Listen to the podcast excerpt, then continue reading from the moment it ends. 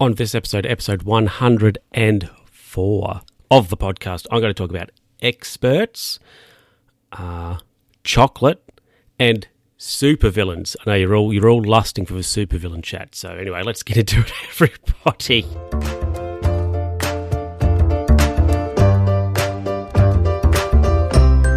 Hello, hello, hello, and welcome back to another edition, another episode of the Luke Who's Talking podcast. I'm just going to do that.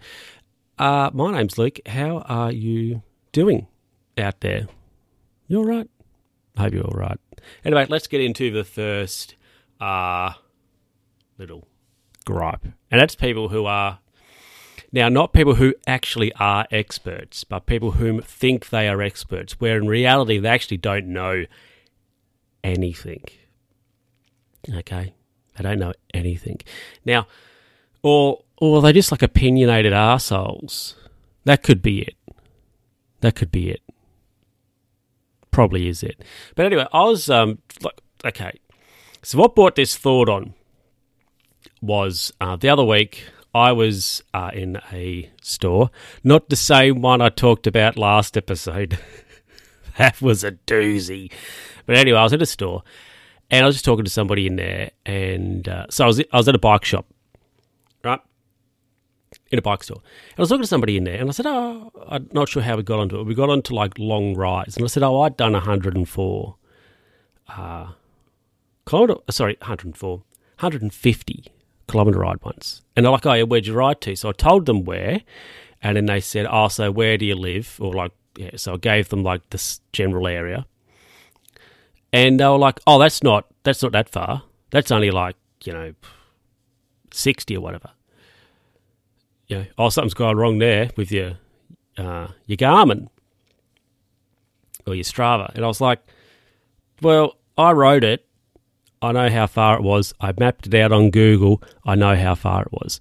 So I was like, "Okay," didn't really say much, and then I got my Strava app up on my phone, went to the ride. That's so the map would come up and then showed them, and I was like, "This is this is it here." And then they were like, "Oh, oh, so you went uh, you went via this place and blah blah blah." You know, well, now you see, I when you're going somewhere, right? You're just going to say, um, I don't know, like you you just you're just going to sort of say where your end destination is. You're not going to elaborate on how you got there right? But I said, oh, well, I went, I did 150 kilometres.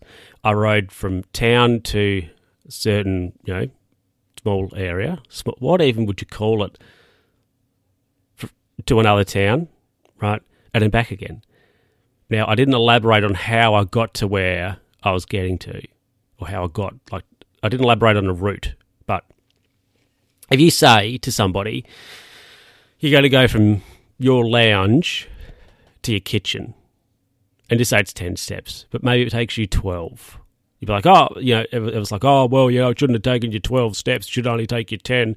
You haven't elaborated that you've, what particular route you're going to, like you, are taking. You've sort of, I just said, this was like the end point of a furthest away point. That's where I rode to, and then I rode back home. I didn't get into, this is how I got there. But anyway, they must have just assumed that I went a particular way. Anyway, it wasn't, um, my ride apparently was too long to get from where I started to where the you know the destination wasn't back. It was like it was too long. Couldn't possibly have ridden that far going there. And I was like, mate, you didn't do the route, right? You can't say that I that was too far or not far enough or whatever. You weren't there, you didn't do it. Anyway, so I got the map up and I was like, so this is and they're like, Oh yeah, so you've gone all the way around, you've you've gone a long way or something. And I'm like, Yeah. But anyway, just like you know somebody being an expert on something or making an assumption and they don't have all the details. So if that's you don't do it right? Don't be like an expert. Only talk about things you know and be like if somebody's you know what they could have done is said oh how'd you get there? Like what was your route? And i would have you know, could have elaborated on that, but I didn't, and so then they, you know, assumed I went or must have taken a particular way, which apparently was, you know, too far. Uh, and I was just like, whatever.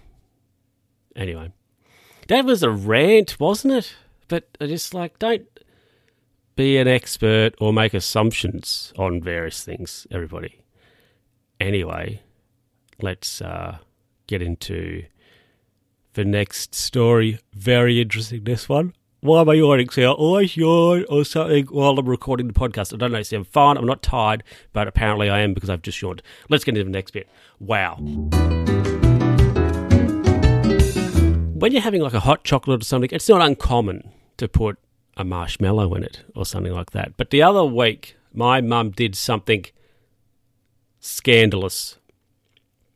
I'm going to say it was scandalous. I was surprised. I was, yeah, I thought, okay. Now, what she did, she was having a, I'm not sure if she was having a hot chocolate or a Milo, but she was having a chocolate uh, based warm beverage. And what she did was, is she put a block, not a block, well, yeah, like a little square of chocolate in it as well. And I just thought, what have you done? Totally bizarre, if I'm honest. I'm not, I don't, I've never seen anybody really do that before or been even made aware of its existence. Why am I yawning? My goodness. Yeah, so you know how you go, you go and buy a block of chocolate, Cadbury's, whatever, other brands are available, and of course they're broken down and have each into little pieces. She had broken one of them off and she put it in her chocolatey hot beverage.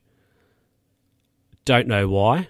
Apparently it was tasted great, but I thought to myself, why have you done that for?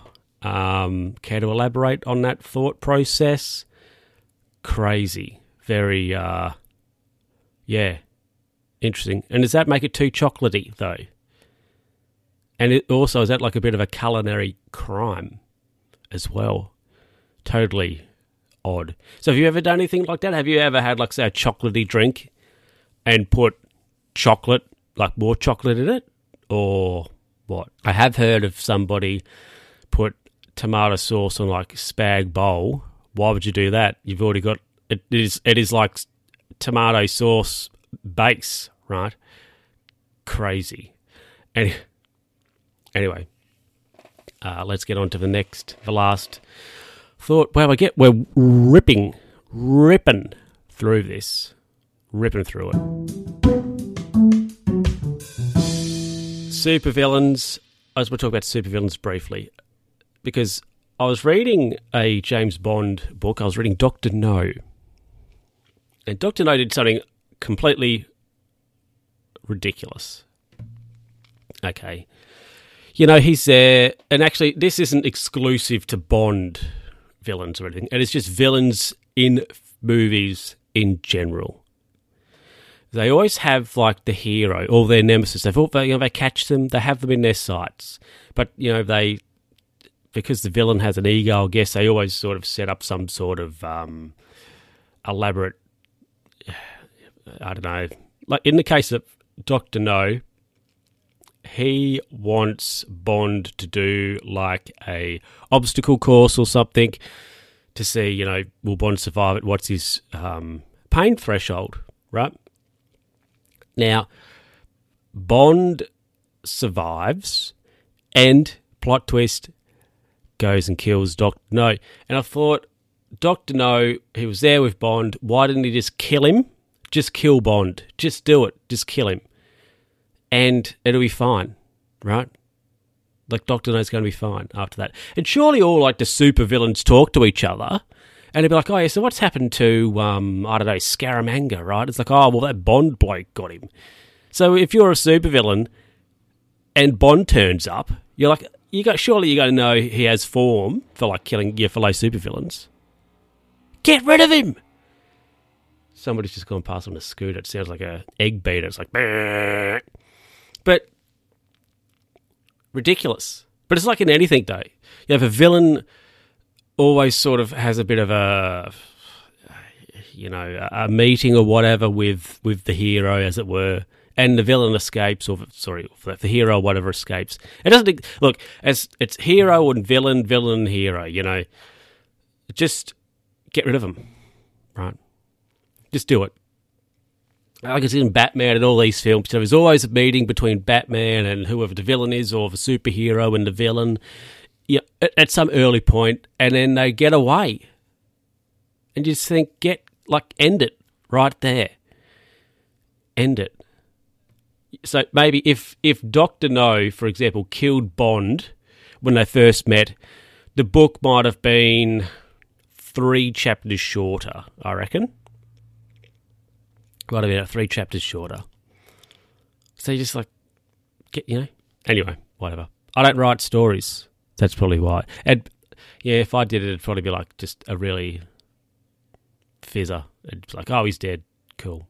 Anyway, everybody. oh, that's it. Right. Um, let's uh, let's wrap it up after this. Well, everybody, that is it for this episode of the uh, of a Luke Who's Talking podcast. A bizarre one, probably. So, two rants and a thing about chocolate. So, there you go, everybody. Anyway, I hope you enjoyed the show as always. And uh, if you want to send me an email and all that jazz, you can. Luke Who's Talking uh, pod at gmail.com or on Twitter at L underscore who's talking. And it's nearly three o'clock at time of recording. I'm feeling a bit hungry, so I might go and it's Tuesday today, isn't it? Yeah. So I might go and um I don't know, put something in my mouth. Who knows what. Anyway, everybody, I'll catch you next time. Bye.